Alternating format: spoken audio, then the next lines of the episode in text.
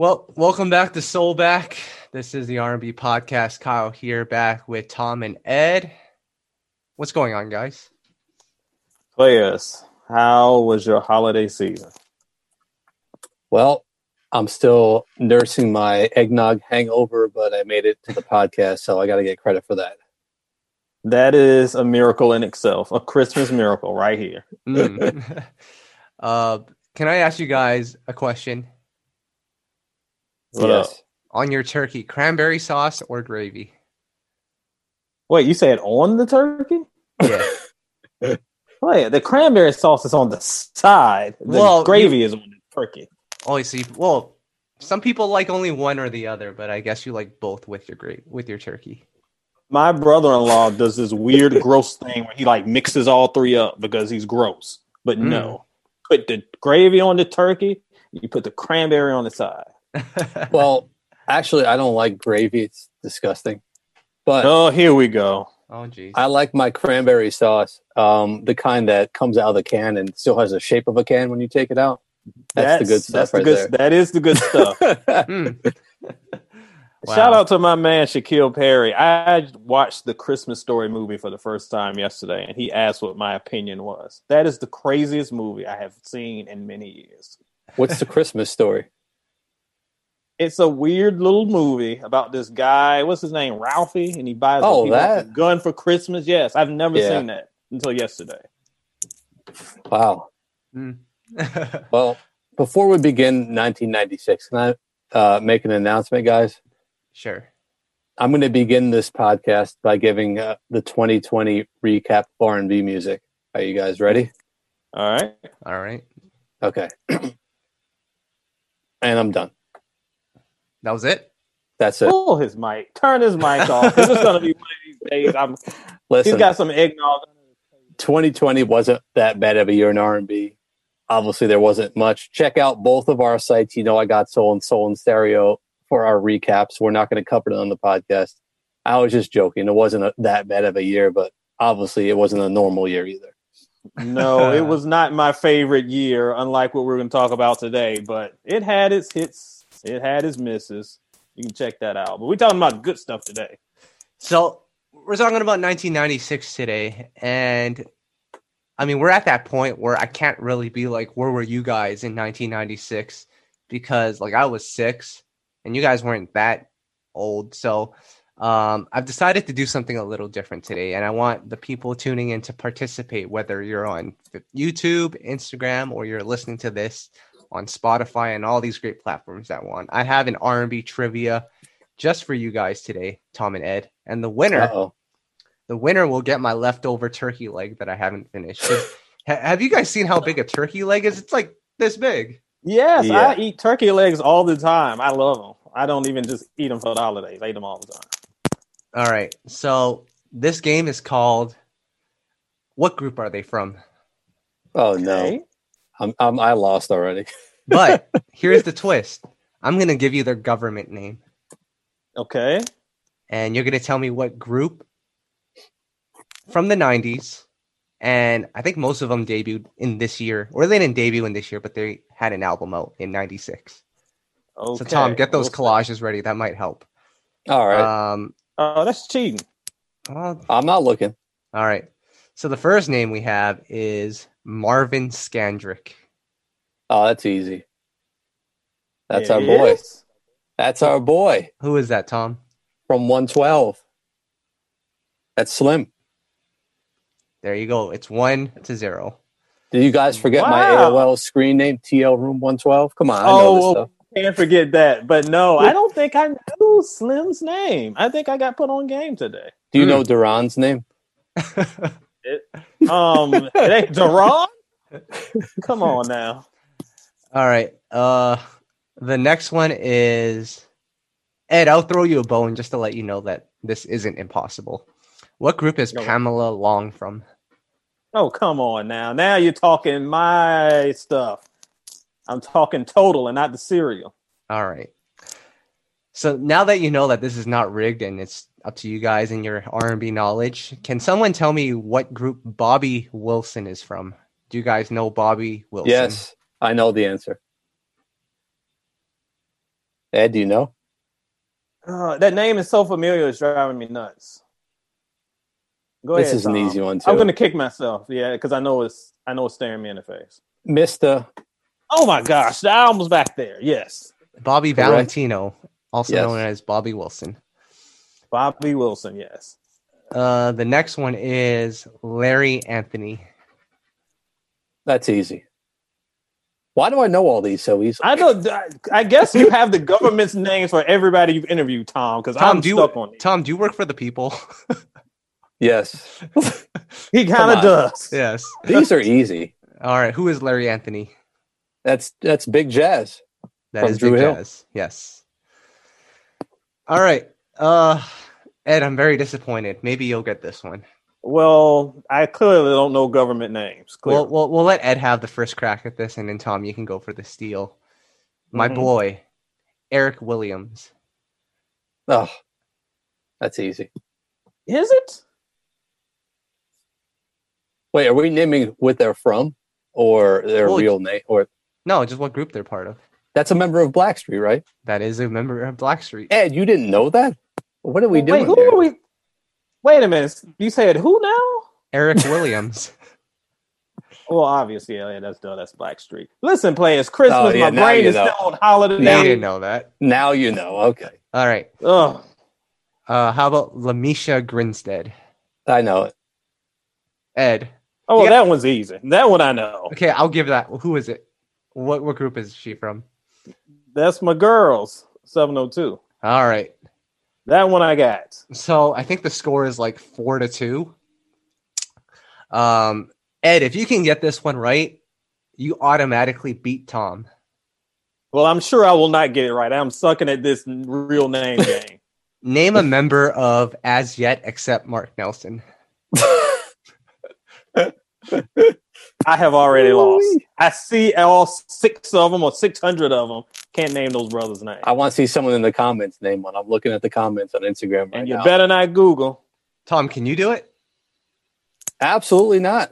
Shout out to my boy Mark Nelson though. Yeah, everybody knows Mark Nelson, but other than that, we're struggling. All it's right. it's crickets in the Instagram comments on this one. Well, shout outs to Az Yet. We love them. Um, well, we're doing 1996 this week. Uh, a lot of great albums that came out this week, guys. Tom, when you look at this collage, and you were talking about it off the air, what's your first impression when you see all these albums that come out?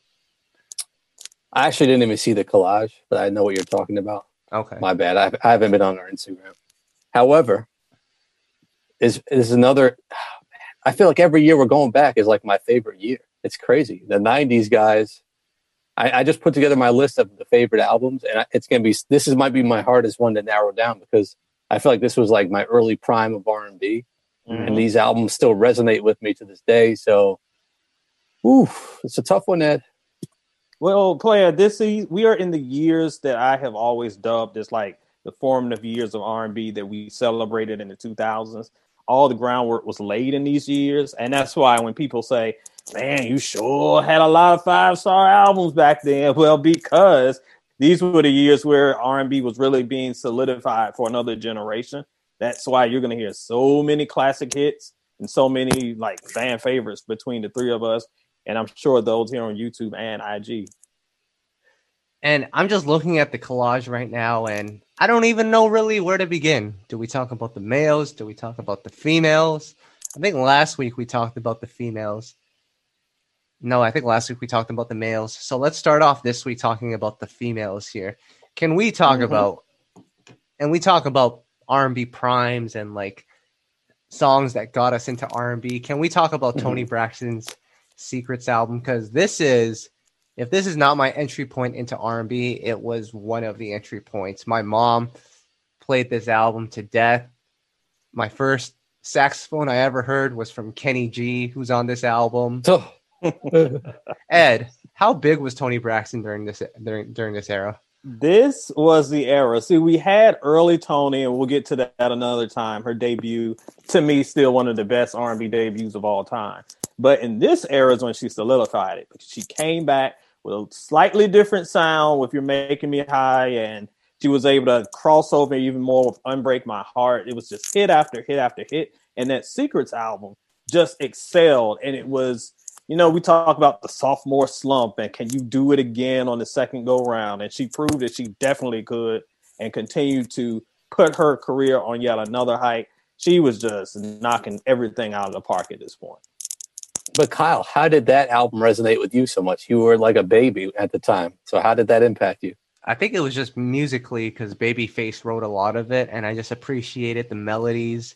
Because at that time, you got to remember R and B was essentially pop music, so the songs were catchy. Unlike today, where R and B songs just drag on, and I don't know what's going on. Like these songs had structure, they had melody, they had great lyrics, and even when I listen to it today, like it still reminds me of when I listened to it when I was younger. And I remember my mom really loved the song Unbreak My Heart, but I don't even know if Toni Braxton likes that song. Oof. Another uh, warning, saddest song alert, guys. That is yeah, that's another one. I mean, but it lives up to his name. I, I think you're right, Kyle. I think I remember yeah. Toni saying that even she wasn't feeling it that much. But I'm a fan of it, and it's definitely one that has gone on to be one of her signatures in her career. Yep. Yeah. Big album there. Uh, another project that came out was Aaliyah's One in a Million. Now, this is to me one of those game changing albums. Yes. Um, I'll let you speak on this one because right after her debut, which came out with the men we're not allowed to speak about, she comes oh, back boy. in with Timbaland and Missy, and even the first song on the album, the intro, "Beats for the Streets." You knew they were doing something different. I love it. That's creeping through the fog, right? That is correct. That's the name of the song, actually. that's that's it. Man, when you talk about progression from one album to the next, her debut had such a different sound, and she took it to a whole nother level. And I just, man, this was a game changer. The whole sound of R and B kind of emulated this a bit after. It kind of put Timbaland and Missy on the map a bit more than they were. And classic album to me, no doubt. Front to back, I wouldn't say every song is not skippable. I won't get into that, but love no. this one. Ed, Claire, I, I talked about this album with our boy Shaquille a couple weeks ago. We did a head to head on Aaliyah. But to me, when I think about this era, it's hard to for folks who were just kind of looking in from the outside to understand how monumental the sound was that was created here. It's mm-hmm. not often we hear a sound and we're like, what is this? Like it mm. stops you in your tracks. But when she dropped, I mean, if your own girl only knew, I remember was pretty popular amongst the old high school. But when one in a million dropped between the crickets and that dark sound, and then we had that eerie video, it was just another level. Aaliyah was able to kind of combine and find this chemistry with Timbaland that we hadn't seen before. Missy with her writing, and those three really just reshaped R&B at the time. This is the album where it started, and we saw the shift of well, the beginning of Timmy and Timbaland and Missy's kind of dominance over hip hop and R&B that they've enjoyed for twenty some years at this point. That started here. Aaliyah's ascent to changing her sound to being the more kind of I don't want to say vibes because y'all wear that out, but kind of the darker sound that she had as opposed to the sound that she had on her 94 album, which was a little bit more typical, kind of more mainstream for the time. This was a complete shift in tone. This was where it all started, and that groundwork that we hear today from the weekends and everybody else y'all try to hype up in my mentions that I'm like, eh, it all started here. So she needs to get all the love for the way music was basically reinvented in 1996. I would love to do a full podcast on this album one day. We could talk about every song, but mm-hmm. real quick, another saddest song alert, guys. Oh boy, one I gave my heart to. Oof, can't listen to it. Diane Warren, I tell you. oh, crying in the rain, man! If you're crying in the rain in an R and B video, just, ugh, just throw me away. Now, is there anyone out there that thinks that the Hot Like Fire original version is better than the remix? Because I'd like to talk to this person because the remix no. is infinitely better. Yes, I agreed. agree. And again, this is something that y'all youngins don't get. In 1996, 1995, 1997, it was nothing more frustrating than turning on the radio and hearing a song. I'm like, that is my song. I can't wait to get the album. And the album version sounds nothing like that because mm-hmm. you've been listening to a remix the whole time. Yep. And you can't get it by streaming. You got to go find the single to get that remix. Oh, it was so frustrating. And this was one of those songs. Hold on, we've been challenged by King Five Sixteen. The song is not that sad. Well, you must have never been in Oh. love and had your heart broken, man. Yeah. You'll get there someday. Yep. And it uh you'll never want to hear that song again, but you'll just go back to it for some reason. Uh let's talk about SWV, New Beginning. Had the huge record You're the One, and then it had the great Neptune's record Use Your Heart. Ed, what do you remember about this album and just the momentum because that first album was big and they come back with this one like 4 years later. and it kept up the momentum. And I, this is my first hot take that's going to get everybody annoyed. I wasn't a big fan of the original single. You're the one. I remember they were riding a little motorcycles in the arcade or something. I was like, eh, y'all ain't doing it for me with this one, ladies. But use your heart. That resonated with me. So the the first single was a big song, no question. So that's why I didn't really check the album out. I don't think I even listened to the album until years later because I just was not feeling the single. Wow. But when I did hear the album, I was quite impressed. Not as good as the debut for me, but definitely a step in the right direction for the ladies. I you got I got to shout my boy Brian Alexander Morgan who handled a lot of mm-hmm. production on their debut, but not as much on this one. And when I interviewed him earlier this year, it really gave some insight into he didn't have as much involvement, and that's kind of why it sounded a bit different. So Yeah. I've looked at it differently since hearing him talk about it. So I definitely can see that, and I definitely agree with that. Not as good as the first, but I still like it a lot though. Yep. Yeah, I agree. It's a good album. Tom, what does the line "Real Love Purified" mean? That's a classic Pharrell line. It's a classic Pharrell line that makes no sense but sounds good in the moment. That's all I got to say. The song is great, so we'll, we'll give Pharrell a pass for that. Um, am I forgetting a female project right now? It didn't seem like there were a lot of females that came out. So let's uh, can Well, we there are a few on? debuts. We'll get to them later. yeah, let's let's move on ahead to the males here, can we? Yep. Ed, it's time. It's time already? I mean, we got to talk. We got to talk about the King Keith Sweat, right? The 1996 album. Isn't Twisted Listen. on this album?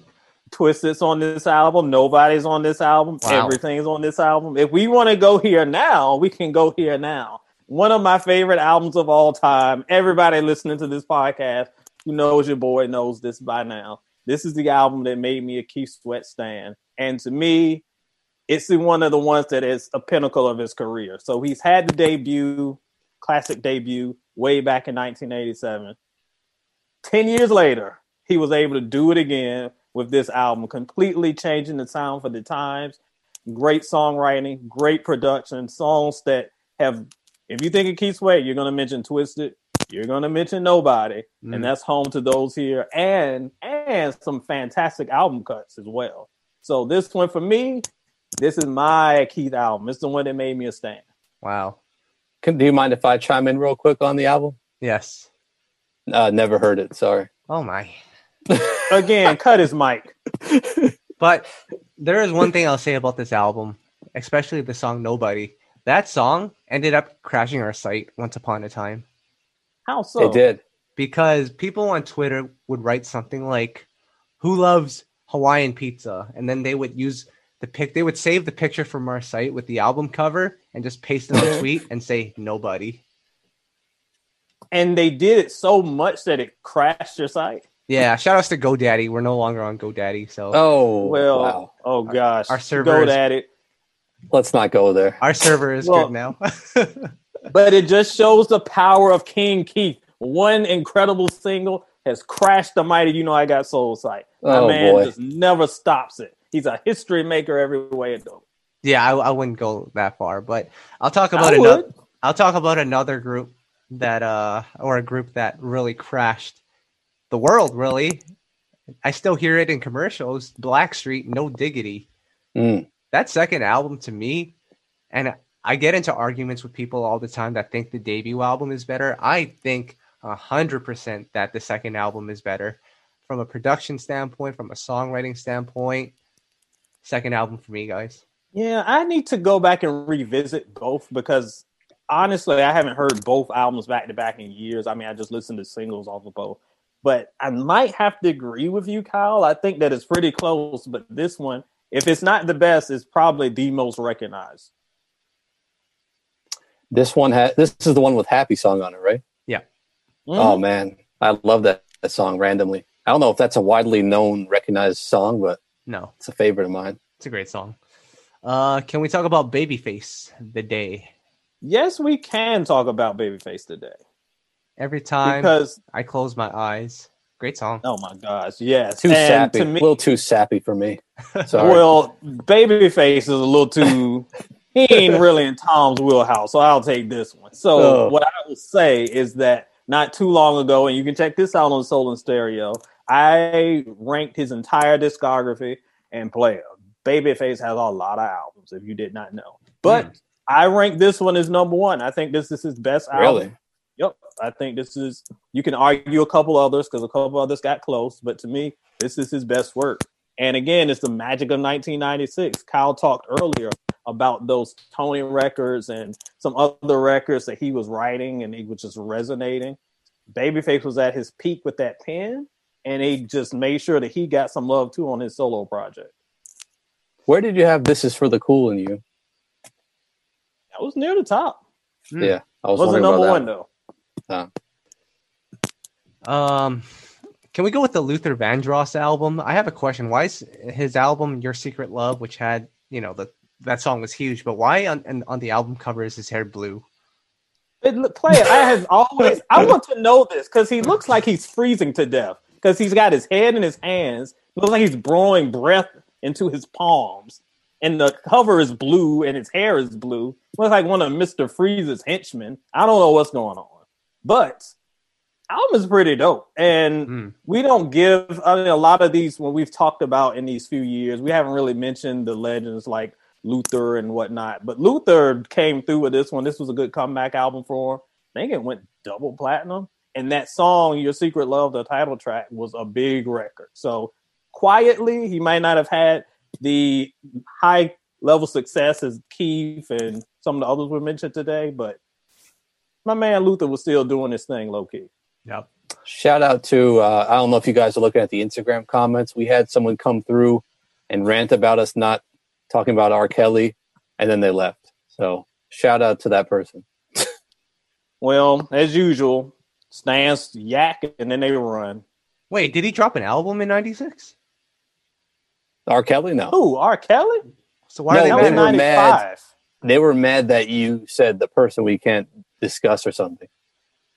Well, So, then they discussed and ran away. They ran away. fair enough. Please tell me the logic. um, can we talk about New Edition, Home Again? This is the one where they all come together, all six of them.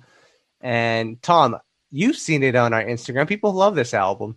Like people will ride or die for New Edition. You know the New Edition fans. Like, man, can you imagine being in that moment and seeing all the members coming together for a group?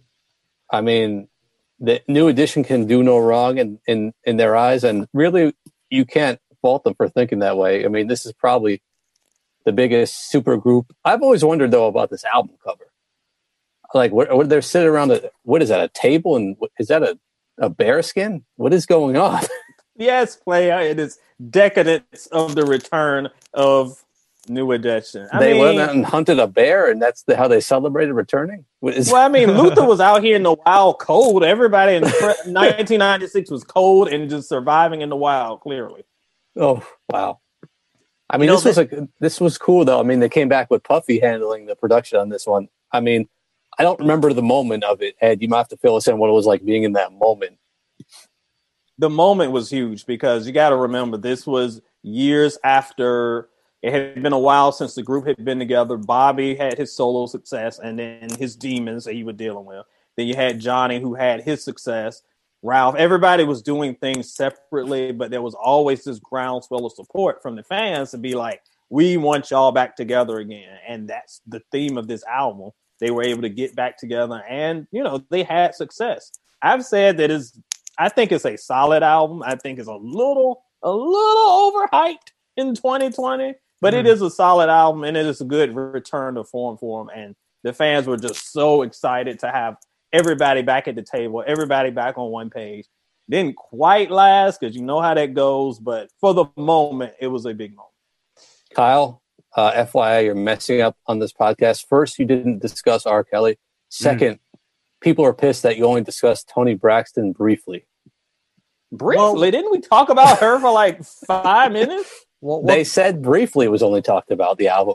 Oh, don't know. God. hey, we, we still have to do our rankings later, so maybe I was gonna talk about them some more, but maybe I won't now because you guys are calling me out. So Toni Braxton, unfortunately, you are not number one anymore. We're gonna have to. She's just been bumped down just because of you guys. That Um, wasn't Toni's fault. Well, it's not my fault. I don't mention R. Kelly. I don't want to get Oh, yelled God. at. Relax. yeah, Um, don't mention him. We good. Uh, Miss Superwife said uh, the Home Again tour was great. It was New Edition, Keith Sweat, and Blackstreet. Ed, you would be going nuts. Oh, player.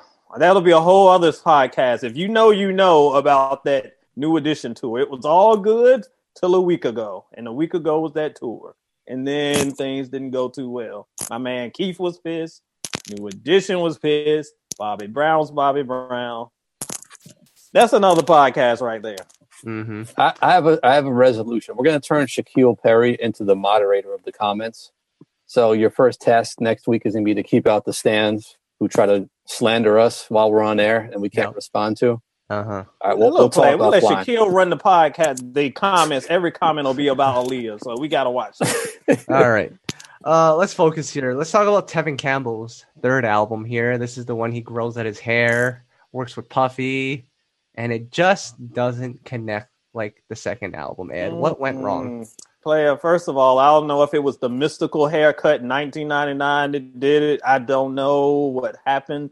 But again, we've talked before about artists in the early 90s trying to transition to the sound of the later 90s. It doesn't sound like it's a long time period, but it's a long time period in the 90s because we had that tonal shift. And he just really wasn't able to keep up. The album isn't terrible at all. Like for it just was not able to keep up with the sound at the times. And when he did try to transition, it just sounded forced. It didn't sound like Tevin. He wasn't able to naturally evolve. Whereas we talked earlier about Aaliyah, how her 94 album sounds a lot different than the 96 album because she was able to find a new side of her personality and evolve. My man Tevin wasn't quite able to do that as well. And not too long after this, he kind of fell off the map. So, and I honestly was not a big fan of the title cut. Shout out to our guy Lawrence who mentioned that uh, Total wrote a song in that album, which I didn't realize. But man, I would I would love some new music from Tevin Campbell. It's been way, way, way too long. Yep. Oh, way too long. And I've heard him on YouTube and I on Instagram and Twitter. The man still's got the pipes. He can Yep. bring it. I would love to hear him. Still can sing. And then a couple of other projects that came out this year uh, in 96 was Tony, Tony, Tony, which that album has a lot of great reviews. And then we have Mint Condition as well that dropped an album. But I mean, we got to get into these rookies because I think that's what people are here for. I had seen someone who was like, Did we talk about Darnell Jones yet? We have not talked about Darnell. Calm down. One real, real quick note before we get into that. I believe Yes. this is the album with Let's Get Down on it, the Tony Tony Tony Yeah. song. Yeah. I can never hear that song again because that was the song that was playing when I was driving down the street one night after leaving my job and my engine blew up. So whenever I hear that song, Wow. I think about that nightmare of a night. Sorry, Tony, Tony, Tony. Hmm. Um, can we get into the rookies here? We got two collages to go through. yep. Might as We've well get started. Tony We- fans gonna be mad because we didn't talk enough about him. We've got 112. We've got Case 702, Darnell Jones or Darnell, uh, Dru Hill, Ginuwine, Maxwell, Total. Uh, who else do we have? Jesse Powell, Eric Benet, Az Yet, Anthony Hamilton, otherwise known as Ecstasy. People thought his name was Ecstasy on Instagram. Horace Brown. Shout outs to DJ Soulchild. But Mena- yes, where's Soul Child? Men of Vision, Mista, My boys. uh, Tony Rich, Kenny Lattimore, and Monique. Wow.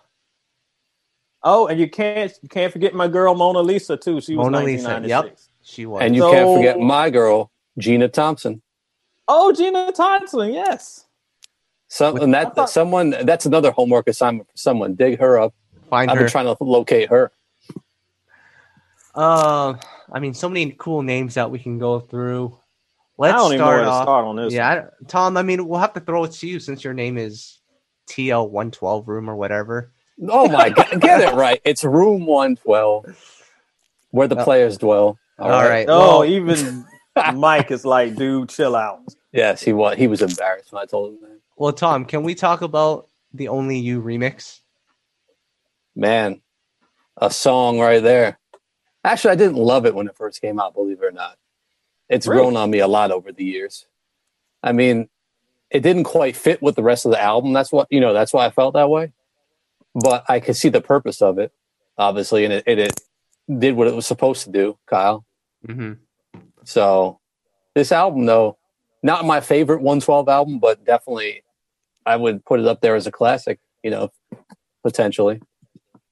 That's a great album. Well- and Ed, before before I let you go on, someone called it out, called us out on YouTube and said uh, the name is Donnell, not Darnell. We we knew that. It's it's an inside joke, guys. We're not It's dumb. an- Yeah, inside. thanks, players. We we know. Donnell Jones. Um, one twelve. at this debut album, five star album. Boy, yes, it is. I've gone on record, no surprise. Like I love this album. I think it's one of the best of the decade, and it's one of those that I have just such great memories for. I remember hearing the 112 "Only You" song, and then the remix that same day, and being blown Mm. away both times because it was just an incredible song. And the album. I mean, Tom said that you know it's not really his favorite 112 album, and I get that. I don't think it's their best either.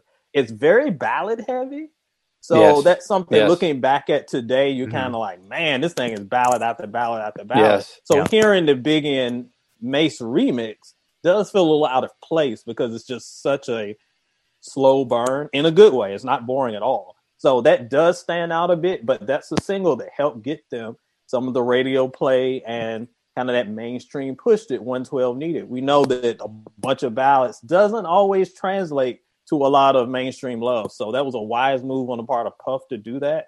But as an Yep. overall project, one of the best of the year. You know what song I really love still? Like Cupid is great. I think that's a classic. But Come See Me, like I can put that on and I'm still vibing to that song. Oh, no Great question. song. Every Great song. everything on this album I can wear out. Yeah. Um, and not to be done by L- by by 112. Dru Hill came out with a phenomenal debut album as well. An album, period. and out here with a T with a T at with, the end. with a T, Sorry. dog. I'm With still a T. learning. Ed, your first impressions of Sisqó when he comes out with his hair dyed, yelling like KC, killing it, dancing. And then you have Jazz, who was incredible vocalist, Woody, who's great as well, Nokio, who didn't really sing much early on, but you knew behind the scenes he was killing it. Like that was an amazing album. I my first introduction to them, like many people here, if you were back in '96, was "Tell Me" from the Eddie soundtrack, which was this Mhm. weird basketball movie with Whoopi Goldberg. So that was like, and they, when they came out, Kyle, you were right. I was like, who is this hyperactive little blonde dude that's screaming and losing his mind? He just, Mhm. your eyes just immediately went to him. And from there, I mean, the momentum just rolled. That song was everywhere instantly. Then we got, you know, in my bed and five steps and never make a promise. And the album really delivered. This was another debut that just really took me by surprise because I was, I knew it would be good. I did not expect it to be that good. Someone, I mean, these four guys just coming out of the great, sounding like veterans, just straight up. It really blew me away. And to me, their best album. Shout out to our boy Nokio. hmm I mean, Tom, we could go all day and talk talking about April showers, but I want to Oh. bring it back to those remixes, man. Because like we talked about the Hot Like Fire remix. How about the In My Bed So So Def remix? Man, that was like a game changer for you know because it sounds nothing like the original, and that's that's Yeah. a credit to Jermaine who had the vision to take a song like that hmm and give it such an um tempo remix. I mean, you know, amazing job there. But I love both versions.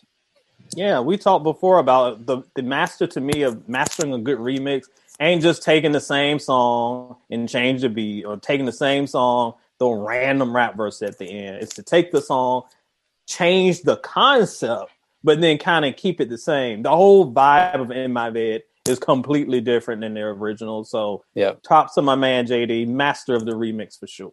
Absolutely. Uh, let's talk about Ginuwine's album, The Bachelor. You know, we talked about Aaliyah's album being a game changer. This was another game changer. Same producer, of course, but Pony. There's still no Mm. song out there that sounds like Pony. Absolutely not. Kyle, why don't you speak on that? I know it's one of your favorites. I mean, I can listen to that song and that whole album today, and it still sounds fresh. Yeah. And a lot of people will say that artists like The Weeknd, like Bryson Tiller, like all these new guys that are coming out now, they're influenced by that album because it was so different at the time. And even listen to a song like Pony today, like that. I think that song is played at every single wedding, if I'm not mistaken. But Ed, do you remember when Pony came out? I remember when Pony came out, and I'll be honest, like a lot of those early records, even Missy, who is my favorite artist, when I first heard her, I'm like, what is this woman talking about? I didn't know how to take it. And the same thing with Pony. When I first heard it, it was so weird. I, I used to call it the, the bullfrog song because it sounded like a frog croaking. Because again, this is not what music sounded like in 1996 in the years prior, we never had songs that brr. It was like, what is this? This this not sound like what we're used to, but there's a dopeness to it, and there's an artistry to it, and that's what drew me in. So what started out as this weird song that kind of threw me off became a legitimate classic song that again helped change the sound of music going forward. I'm reading the comments here. Theo Sullivan Brandon, our boy, 550 What always gets me hyped. Me too, man. Love that song. our boy Shaquille Perry noted that Magoo, aka Melvin Barcliff, wrote Lonely Days. Wow. Absolutely. But You guys Tom, know your stuff. Tom, can we give a shout out to the record "I'll Do Anything"? I'm sorry, which samples Oh man. Stevie Woof. Wonder. Whew. That is one of my favorite Ginuwine songs, and does Yeah. not get enough. That's a great Conversation. song. Yep. And Ed, Then you got- I- what about the Prince cover? the Prince cover. I remember this being a hotly debated topic back Mhm. then. And a lot of people loved it. A lot of people thought it was straight up blasphemy because it was just a different vibe. But again, you got to remember the changing sound at the time. So you got to give your boy props for being able to have, I mean, number one, the courage to step out and to cover a song that classic and was able to put this completely new spin on it. So yeah, that one was very divisive at the time, but I think that is one that people still, as we'll see in the comments, I'm sure, a lot of people still love it today. And then uh, also, saddest song alert. The world is so cold. I mean, look, look at those lyrics. Yeah. That's, Jeez. that's that that song will make you feel miserable. Yes, exactly. Um, let's talk about 702's album here because I feel Oh. like I don't know if I'm gonna have it in my top three ranking because it's such a stacked year. But that to me, for them at that age to put an album out like that, like that's a really Yeah. really good album. And this one has grown on me over the years, guys. I I, I like this one a lot, Ed. I have such fond memories of it. I've mentioned it before. This is the album. This is 96 was the year where I was like getting my learner's permit and I was driving around. And this was one of the first albums I was like bumping in my car as I'm riding around with my independence. So I have so many great memories to this album. And it's one that's I think really underrated because this year, Kyle, you hit it. This year is stacked. And it's not in my top five if we talk about quality. But if we're just talking about personal Ed's favorite albums of the year, it's gonna be like top three easily because there's just so many great memories attached to it. As a debut, they really were able to step out and have the songs that lean a little bit more poppy and upbeat, but then straight up R and B slow jams as well. They were able to show that balance. I love it. Steelo, one of my Mhm. favorite songs, low key ever too. Tom, I'm gonna ask you about these two albums here from Case and Donnell Jones. Um, Case, that record with Foxy Brown, that was ringing up in the clubs, and it still is. Oh yeah. Oh You know what, though? listen. Ah, uh, go ahead, Ed. Oh no, you can hit that, but really, I was just going to talk about how huge that Yeah. song was at the time. Foxy is one of those artists that we don't really talk about today. She's kind of out of the spotlight, so we don't talk about her contributions to female rap. But Foxy was that girl in '96, and having her with Case was a great kind of rub. And then we had Mary J with the backing of the vocals. Like this was a star-making performance for our boy. It's hard for me to love the album though because Case himself doesn't like it. He kind of Mhm. says the label forced his hand. So ever since I've heard him say that, I've not liked it as much, and I get it. But there's some solid cuts on the album. I can't hate on it. Mhm. No, not at all. And I would about- love to talk about Darnell's album though, and I know Kyle, you're a fan of that one too. But that one is so slept on my heart, and that Mhm. one to me is a bit of another slow burn, like the 112 a bit. It gets a little more up tempo at times, but that's a really really solid album for me. I think only like five people know that album. So the fact that we know it, I think it speaks volumes to us being true R&B fans. Yep, absolutely. Hold on, we got to give a shout out. We haven't mentioned the Nutty Professor soundtrack. I just want to mention it. A few people in the comments have brought it up. I didn't want to forget it. Oh yes. That that's a gem of a soundtrack right there too. oh yes. The Um, thing about that soundtrack is they just put such weird combinations of artists together. I remember the um, Monica and Treach combo. I love that song. and that, I know that's I know like again in 2020 that's not a big deal, but in '96 it was weird to like put artists that seemed like they didn't match together. yeah. But yeah, that song is great, and that song that soundtrack just had so many slept on gems just kind of just sprinkled in there. Ed, can we talk about Maxwell? I, I think people are going to be pissed if we don't talk about Maxwell in this album. This is a classic right here. We got to again check out Soul and Stereo. I just ranked Maxwell's his whole discography not too long ago, maybe a month or two ago, and this one was pretty high on the list. I know a lot of people say this is their favorite Maxwell album, and I get it because it's a debut and it's probably his most accessible album. It's easier to listen to. I like Embryo. I think that's the best one, but that's kind of a more difficult listen. But when you think of Maxwell's most known hits, they are all right here. And this is another star making performance and one of those albums that helped lay the groundwork for Neo Soul that would explode in a couple more years after this. This, Wow. I will say, guys, is probably, in my opinion, one of the best albums in the '90s, Mm. I put it up front to there. back. I love the con, uh, like the conceptual aspect of it. You know, I love the the historical aspect where it fits into the neo soul sound, and there's some five star songs on here that are timeless. So it's up there. For, it might not make my personal top three, but as far as quality wise and, and Yeah. historical aspect, I look at it up there. I agree. No, no question. Uh, Eric Benet dropped his debut album, and uh, he's had such an illustrious career since then. But this debut album, I mean, from the get go, the guy can sing, and he showcases it on this album. Yeah, and I don't even remember this album because again, this out we listened to the albums we've talked about, such big, big, big hits, and then a lot of under kind of sleeper hits that kind of R and B fans remember. But I don't remember Eric getting the really the credit that he deserved back then for that album. That album was very solid. True to myself. I love the song Femininity that's on there, Oh. spiritual thing, Yeah. all in the My game. There's some album cuts. It's a, it's a good a great album. Shout out to our boy Eric Benet. All right. Well, let's talk about this album. I know we're running out of time, and I really want to get into these rankings. I don't know where OG Todd Davis is, so we might just have That to go. guy, man, he better he better show up. Yeah, but we'll give him some time because Tom, it's time to talk about Total, Woof. that debut Total. album.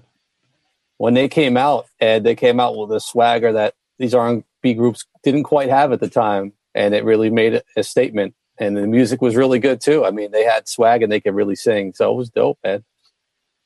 Player, they did. I love it because they were so ahead of their time. If you remember the Matrix in like '99, Total was the Matrix like three years before. They had the leather, they had the glasses and the and the gloves on, and they were doing their thing. They were almost sort of not quite as we hear it today to an annoying level, but it was a heavy hip hop vibe where they were almost rapping and like spitting out their lyrics Yeah, and that just made them so different. And they had those uh those incredible samples. The production was incredible. I know a lot of people give them a lot of grief for like vocal ability. I think people are a little bit too hard on it. I think they do fine in their lane because they don't overextend. They know where they fit comfortably, and it works. So yes, this I love their second album, but this one just has such a strong place in my heart. This is another one of those albums, Kyle, that I wore out when I'm playing Wow. Chrono Trigger. I'm over here playing Mega Man X. I'm Wow. tearing it up, and I got total in the background.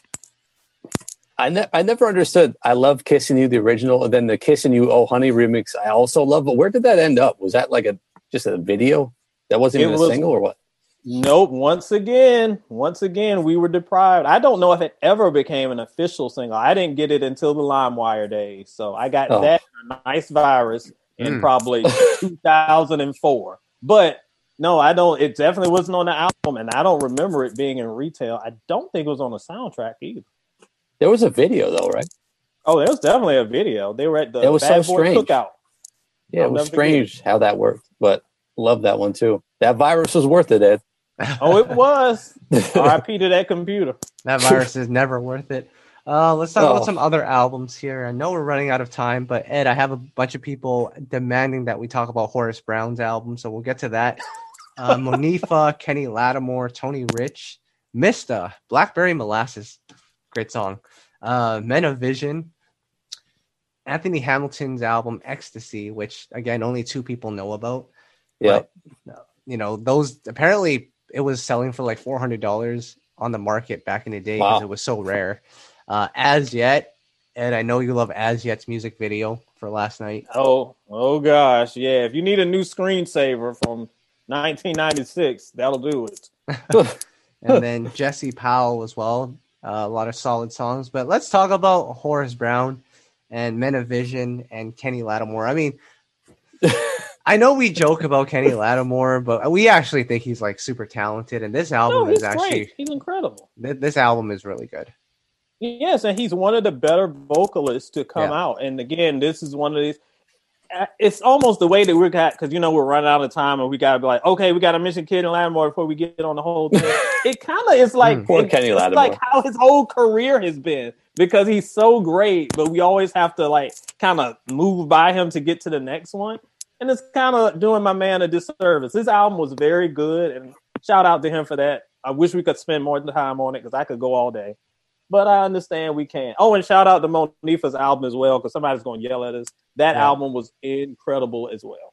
And then Men of Vision signed to Michael Jackson. Teddy Riley's all over that album.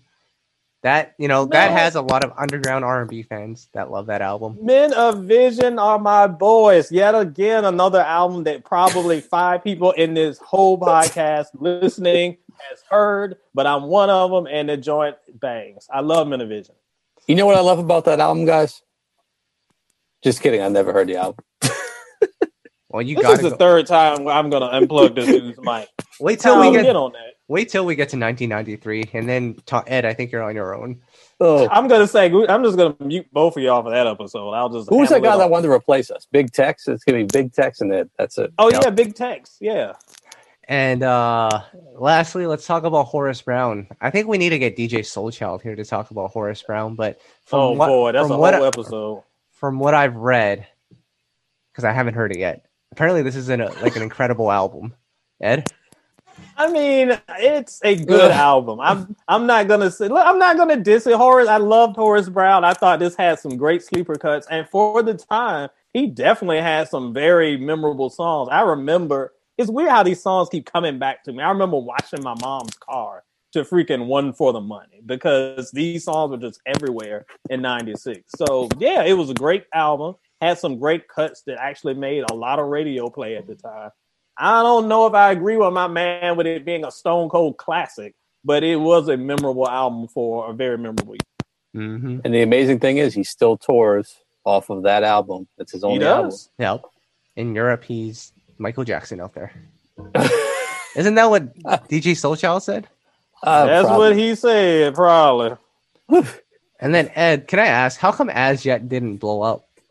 Because that I- album has a lot of gems in there. Babyface did a lot of it. How come that album didn't take him out of that niche? You know, With the screensaver niche. Well, the Yeah. problem is, again, look at the albums we talked about 112, Keith, Dru, Toni. Like the competition was just so incredible at the time that I can't. And I've gone back. You can check out Soul and Stereo because I've done a retrospective of their career and their 1 million and two different roster change ups. So that probably didn't help either. But they definitely had the talent. And this debut was one of the if we talked about, well, I, I don't want to get too ahead of myself on the rookies of the year, but there was a lot of promise around them, and people thought they were one of the next to blow up at the time.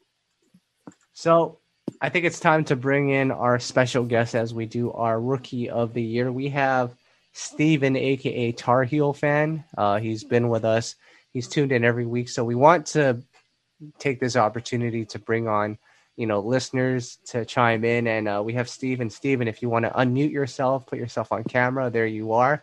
We see you. I appreciate you. Hey, what's up, man? us. What's What's up? up, player? What's up? Uh, Todd Thank you for supporting us every week, man. We appreciate you. No problem. No problem. Uh, Todd Davis is nowhere to be found, so we're just going to go on ahead, Steven. Typical. Uh, tell So us we where got you, Steven. We good. Steven, question for you. Where were you in 1996 and were you over five years old? Oh God. yes, I was over five years old. I was born in 1988, so There I was eight that's- eight years old. That's pretty good. Um, yeah, in um, elementary school.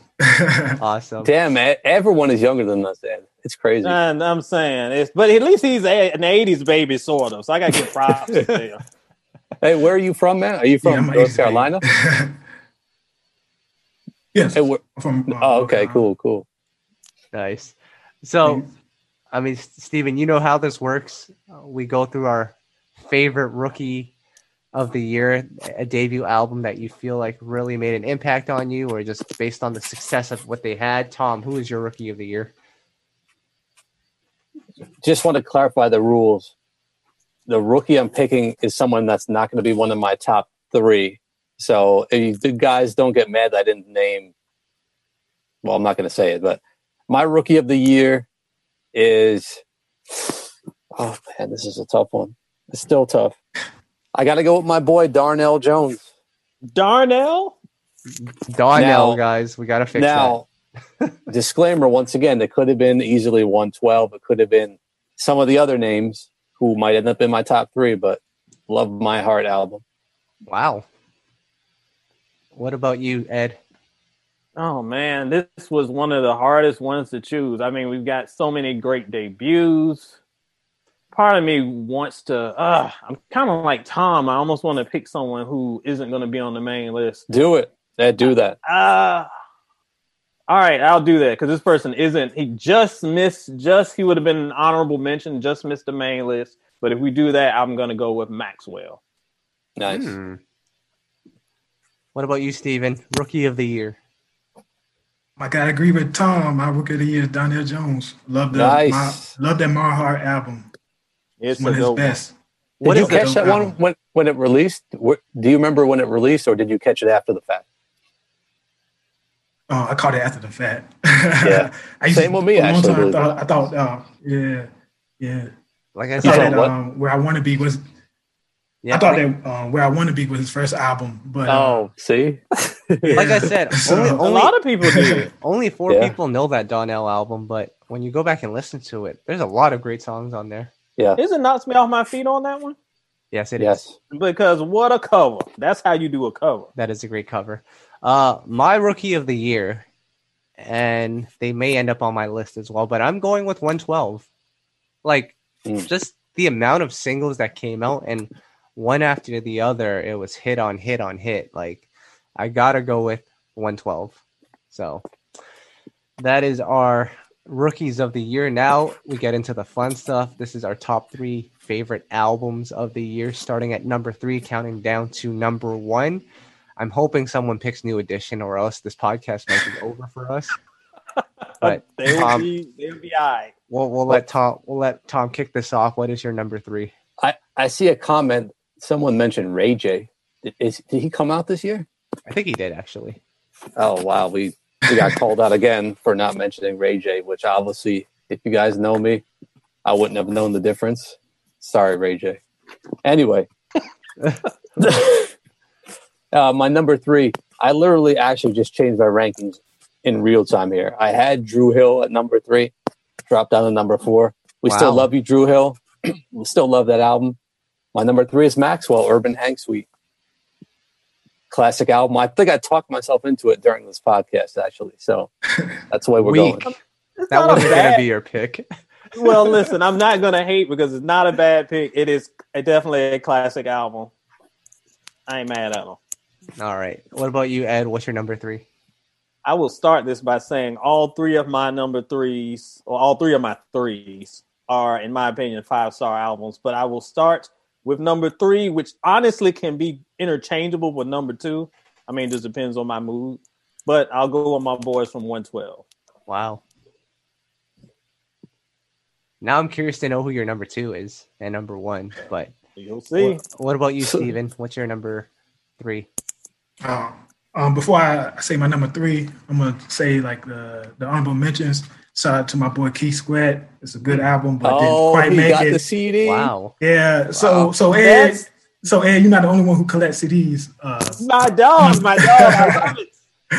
you're not the only one who collects CDs. So uh, shout out to uh, Keith Sweat. It uh, it didn't quite make my top three. Also shout out to my boy Maxwell. Wow. Oh, look then- at these these hard copies. Yeah, the the one and only Maxwell and Tom. Don't you forget it. There you go. Don't you- there you go. Wow. don't, don't you forget it. Uh, you know, inside joke. You know, uh, Glenn Yeah. Lewis. Love that song. you know me. one. Yeah. Uh, also, um, Gen- shout out to Ginuwine. That's a good uh, CD, but Yep. didn't quite make my top three. Um, but uh, I was okay. So I'm gonna go to my top three. My top three is 702, no doubt. I really Wow. love Wow. the CD. Yes. It's a classic. It's a classic. I. It it really is a classic. So I gotta say, my girl 702. Hey man, you You came got pre- me want to pull them off the wall, you came dog. you came prepared for this podcast, man. I did. I'm an R&B fan. I'm, There you I- go. I we love it. I, I love R&B. So Yeah. yeah, 702. My my top three is my three. Uh, Therapy. Uh, Kyle, we've been getting called out repeatedly by Music Bopper. The one Why? who called us out for Ray J also mentioned we didn't name Joe. Joe did not release his debut album or an album this year, as far as I remember. No, No. Joe was later on, and then the other album was after this. And No. then Chico Try again. DeBarge, his debut album was in 1986. So that's another one that was not this Hmm. year, nor did he have an album this year. What, what y'all talking about? Y'all in the egg? I don't know. Eggnog. wow. All right, All my right. number three. Or, or are we still getting called out here? No, we're good. We're good. Okay. Uh, my number three, as promised earlier, initially was my number one, but people dissed me. So Toni Braxton Secrets is my number three now. Wow. Uh, I actually really love that album. Like I said, it was my entry point into R and B. I love me some him. I love me that song. A hundred Great Yes, percent. song. sir. Let it flow. Thousand percent love that song. And then Great there was song. that one record, "There's No Me Without You." Now that song is the saddest song of all time. If Every not, song is the saddest not the song saddest, of all time. then it's top three. so that's that. Uh, back at you, Tom, for number two. the craziest thing is about my number two. This album to me still doesn't sound dated. The Toni Braxton album you named and those songs you named to me sound dated at this point. I'm sorry. Oh, They were great for the moment. Disagree, But okay, They- They sound a little dusty and dated at this point. please. However, Ginuwine's The Bachelor album does not sound dated whatsoever. I mean, we talked about it earlier, but Yep. whew, man, game changer. That's my number two. Hold that C- CD up, Steven. Oh, that's not that's not that's not my top three. Oh, That's not, that's not- Oh, that, I thought you that, came that, prepared. that 550 what it kind of messed it up. I didn't I ain't like that What? song. so you didn't like that song? Nah, I didn't like 550. Dog. That kind of messed up the vibe Yeah. of the CD. So See, I don't know. You, I'm kind of with Steven. I like it, but it's not in my top three. you guys are crazy. Steven, I know you got all those albums at like Value Village yesterday. Couldn't find the Ginuwine album. 'cause Oh my that's- god! Yesterday, That's a, did you that's a see that wear on the cover? That's some well-worn albums played. Even, even listening to those. All right. Uh, Ed, what's your number two? Oh my gosh, y'all got me turned up here on the day after Christmas. So again, this is my number two. It's interchangeable with my number three. If you want to get down to it, I won't argue too much. But my number two is my boys from Baltimore, Dru Hill. Mm, Another debut that's absolutely stellar, and one that went on to define their career going forward. I think it's their best album. wow. I'm sorry to interrupt. We're getting fired warning shots by Jonathan B because Secrets is his favorite album of all time, and I called it Dusty. So, um, Yeah, that's your fault. you know, Yeah, if you want to suspend me, You can suspend me for one episode if you'd like without pay, and I'll come back I'm, in a I'm sure weeks. you'll the 1993 one. They'll be the ones you decide to be suspended. All right. Uh, Steven, what's your number two? Well, my number two is um, my girl Aaliyah, One in a Million. That's a really dope album from start to finish. So Yeah. that's my number two. All right. Uh, my number two. This might shock some people, but it shouldn't. I'm gonna go with Blackstreet's second album. Hmm. I think this is a really incredible album. People need to go back I and agree. listen to that album. They had that Beatles record, "Money Can't Buy Me Love," and they flipped it and turned it into an R&B song. Great song, great album. Wow. So Blackstreet Very is my good number album. two. And Tom, we are at number one here. Before is- I announce my number one, I'll tell you my just misses: Dru Hill, Eric Benet, one twelve, and seven hundred two. So that leaves my number one as Aaliyah's "One in a Million album, Mm. classic album, another game changer, another one that doesn't sound dusty. That's my pick. Ed, Come on, player.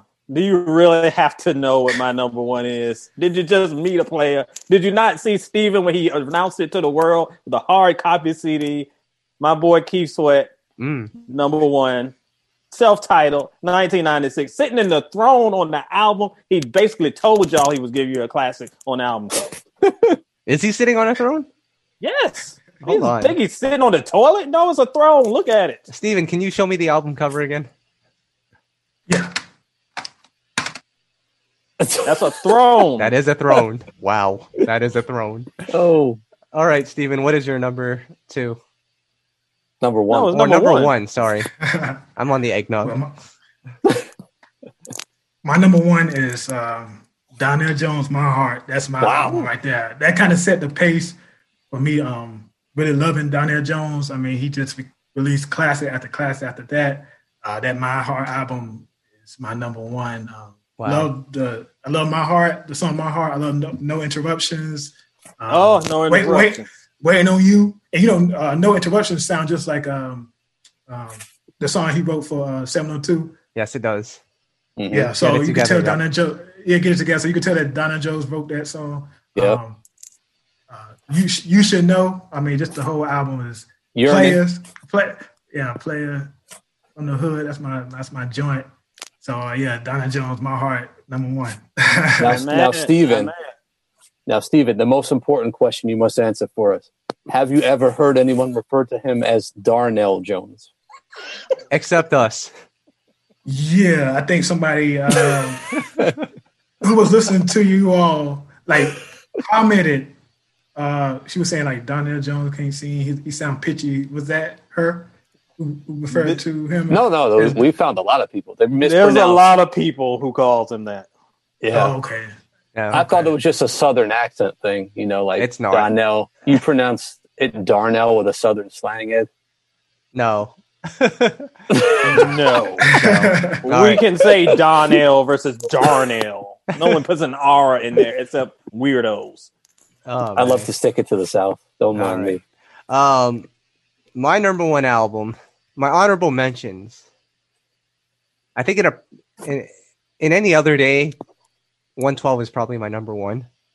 I don't know how they got to number four, but I don't either. uh, Dru Hill is an honorable mention. Seven hundred two is an honor, honorable mention. I'm gonna go with the Pony Man. I'm going with Ginuwine nice. as my number one. I love that album. Um, I would say that 100% Ginuwine is the better album, but I think The Bachelor just has a special place in my heart. It's just, it sounds super organic and, and new to this day. So I'm going to go with The Bachelor as my number one. And um, yeah, I'm going to go with that as my number one. So I think that's it for this week. Uh, Tom, can you see if the new edition fans are on us? We're safe, I think, for the moment. Uh, yeah. Kyle Wow. and Tom really appreciate that Timbaland production, says Shaquille Perry. Yeah, Yep. we do. So, Stephen, I appreciate you for joining us. Uh, thank you for tuning in every week as Oh, well. sorry, I spoke too soon. LaFace era. I can't believe no one picked New Edition. Oh man. Well, it was gonna happen sooner or later. Oh. I mean, that was what Todd Davis was supposed to be for, but uh, he decided not to show up to this call. So, Well, yeah. Anyways, Missed out. Yep. Indeed. So, uh, I think we're out of here. Um, Steven, do me one favor here. Of all those CDs that you have on your desk right now, and you're from North Carolina, so you can answer this: Who is the Michael Jordan of R&B? That's a hard question to answer, Kyle. To be honest with you. Oh, man, you had a ch- question. Yo, Ed, he had a chance to whip out Keith Sweat, and he didn't do it. What does that mean? I was waiting for Keith to make another appearance, so I will say it since my man Steven didn't. Keith, yes, Oh, there yes, go. yes, there it is. 96 Jordan, yes. Wow. All right. Well, Ed, what's going on with SoulInStereo.com? Check out Soul In Stereo because we had a lot of fun this week. It is time for the 2020 Player Please Awards. My chance to throw shade at 12 months of trash. So it's hard. Go back, look at some of the weirdest celebrity moments, and I go in. It's only your boy can do. So go check that out and make sure you send your hate mail to my DMs. I can promptly ignore them. I said what I said. Also, my boy Derry, shout out to our boy Lawrence who joins us on the podcast every week. He joined me for a head to head on our with our girls Xscape, and they actually showed a lot of love to it. So Nice. shout out to Xscape for sharing the post and bringing some traffic our way. But we talked about Nice. their best, their who was the person that was probably the most likely to go solo and blow up. Best albums, best album cuts, best videos. It was a good time with me and my boy. So go check that out. nice. Tom, what's going on with you? Know I got so. We literally took off a week from from posting new stuff, so it's been slow. Yeah. So really, not much to discuss. Um, I interviewed Candice Nelson today, uh, super songwriter. So we talked about the Afrodisiac album, stuff that she did with Kiley Dean and the whole clutch movement. So stay tuned for that interview. I'll be uploading it shortly. And uh, yeah, we're just gonna put out more content. Steven, we might have to invite you back in Oh, a couple got of to, got to. episodes. Uh, I'm we'll ready for 1995 too. Got that that that Faith Evans debut. Oh, Oh, wow! Oh, look at my boy. Got that My boy's on 1995. I'm, I'm ready. Just I let me think know. one of He, he's more prepared than we are. he is actually Yeah. one of these episodes. We should just bring our whole the whole family onto this thing at once. Everyone who joins The us every week, bring them the on at crew. once. That Yep. might be fun. All right, guys. I think that's it for this week. Uh, Steven, again, I appreciate you for joining us. Todd, I don't know where you are, but if you're reading this or you're listening to this, it was too late. But Ed and Tom, I appreciate Calm you guys. Isn't that a isn't that a Drake album title? It's a terrible Oh. Drake album. But Oh. don't get me started on that. Um, I guess that's it for this week. New edition fans, I love you guys. We just maybe they'll maybe they'll show up in our like 1989 album. I don't know. We'll see. Well, But, uh, I don't think you or Tom would show up to the 1989 discussion. Big text, we're Oh, waiting boy. on you. But all right, we're out of here, guys. Steve, appreciate you for joining us Steven, again. appreciate you, man. And No we are problem. out All right, of here. No problem. All right, guys.